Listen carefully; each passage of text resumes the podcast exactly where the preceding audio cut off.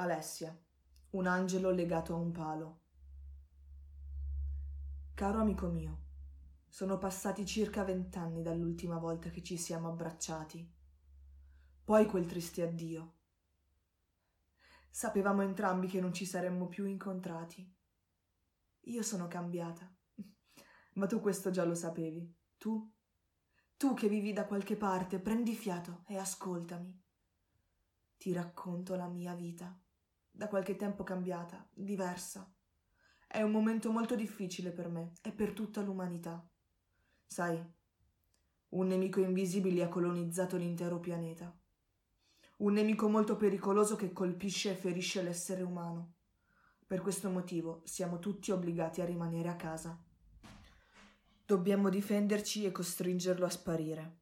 Nel frattempo non posso uscire, tranne che per andare a comprare gli alimenti dal mini market all'angolo e poi rientrare. Ed è proprio varcando la porta della mia abitazione che si consuma il dramma. La città è deserta. Le poche persone che incontro indossano una mascherina e dei guanti in lattice. Le strade sono completamente vuote, buie nonostante i raggi del sole primaverile. Le macchine ferme, allineate ai margini dell'asfalto. Mi sono chiesta che senso abbia tingersi ancora le labbra di rosso, se nessuno può guardarle, baciarle, assaporarle. Cammino e gli unici sprazzi di gioia sono affissi sulle ringhiere dei balconi. Sono i messaggi dei più piccoli. Andrà tutto bene. Colorati su semplici cartoni bianchi e abbelliti con un fascio arcobaleno. Accenno un sorriso, ma nessuno può notarlo perché una sciarpa avvolge per ben due volte il mio collo, ammantando naso e bocca.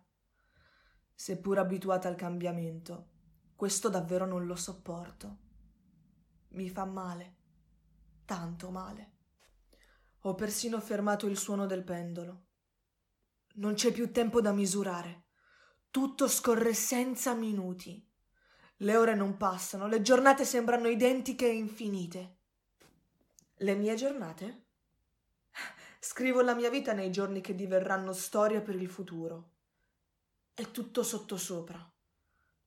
Il caffè non mi tiene più sveglia mi addormenta. Bevo una tisana prima di andare a letto e dopo aver trattato il mio viso con una maschera al caviale.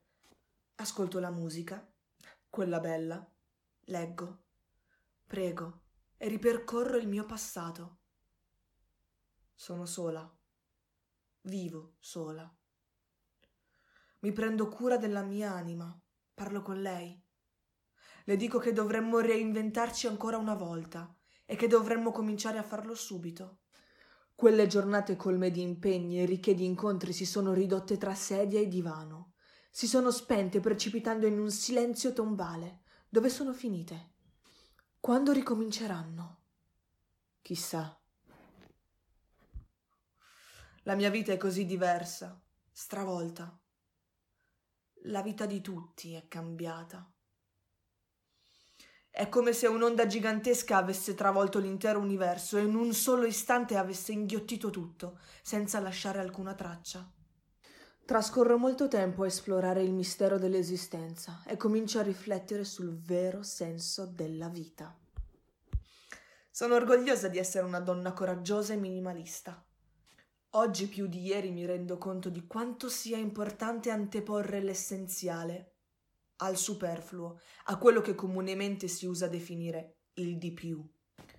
E mentre si consuma l'emergenza, io sono qui, nella mia casa modesta che mi guardo. Mi compiaccio e apprezzo il mio parsimonioso stile di vita. Amico da sempre, discusso da molti.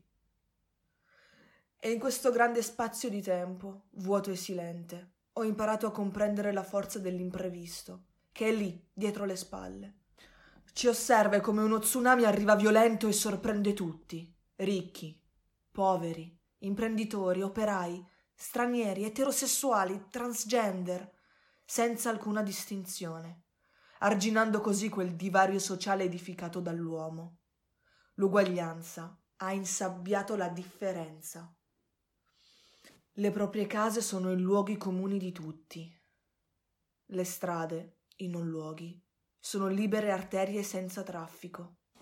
Gli aerei volano solo per trasportare gli angeli della medicina provenienti da ogni parte del mondo, dalla Cina, da Cuba, per supportare i medici italiani e i malati di Covid-19. Sono loro i portatori di speranza e solidarietà. Nessun aereo può ospitare i famosi diretti alle Maldive per vacanze e relax. È davvero tutto fermo. E a battere è solo il cuore. Il cuore di chi ha coltivato amore e filantropia, di chi ha sofferto e imparato dal dolore di chi ha perdonato senza condannare e ascoltato prima di giudicare. Ecco, sono le ore 18 e come ogni giorno sono davanti alla tv per seguire gli ultimi aggiornamenti dei numeri sulla situazione epidemica in Italia. Sono più di 600 i decessi oggi. Sono davvero tanti. Ma non è più una questione di numeri. Anche se fossero stati pochi, il dolore è tanto. Bisogna avere pazienza. Me lo dico ripetutamente. Sono sempre stata affascinata dal sacrificio e abituata a viverlo come mistico percorso per raggiungere la serenità. È già primavera e tu sai benissimo quanto sono innamorata di questa stagione. La stagione del risveglio, del profumo dei fiori e dei pomeriggi lunghi e soleggiati. Mi sono sempre sentita più libera e rinata in questo periodo. Oggi la guardo dall'alto della mia casa, nostalgica e senza fiato. Questa volta sto contando i giorni che mi separano dalla sua fine, solo perché spero che quel giorno sarà tutto finito. Mi manca la libertà, mi mancano gli abbracci giornalieri, mi mancano i miei amici, le serate in disco, mi mancano i baci e le strette di mano, mi manca la mia amata Bari colma di gente e i miei viaggi in giro per l'Italia. Mi manca tantissimo Berlino, magnetica suprema nel suo genere. Mi manca tutto. La forza di oggi è aver scoperto la presenza costante, seppur virtuale, telefonica, delle persone a me care. Gli amici che mi sostengono in questo istante sono il mio ossigeno. E poi ci sono i miei genitori, ai quali con piacere regalo la mia presenza a pranzo Passare più tempo con loro, potermi dedicare al loro benessere, proteggerli da questo male mi rende una persona migliore. Sono molto contenta di affiancarli e tutelarli. Non so cosa mi aspetterà domani quando tutto sarà finito. Penso come sarà difficile, per una come me da sempre in balia del vento, ricominciare dopo questo dramma. Il governo parla di esoneri, garantisce aiuti e contributi a favore dei lavoratori. Ancora una volta mi sento sola, esclusa, e in tutto questo io non c'entro. Seppur pronta a ripartire con la mia valigia in giro per l'Italia, so bene che questo non sarà possibile per i tanti mesi futuri. Mi chiedo che ne sarà di me. Vedo la fine di questa brutta storia come un inizio incerto e ripido. Mi capita spesso di piangere.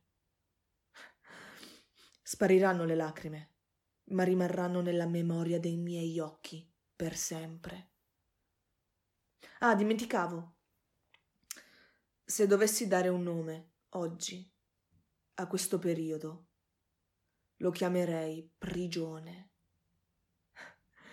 Proprio con lo stesso nome col quale chiamavo te, corpo, circa vent'anni fa. Perché sono un angelo legato a un palo.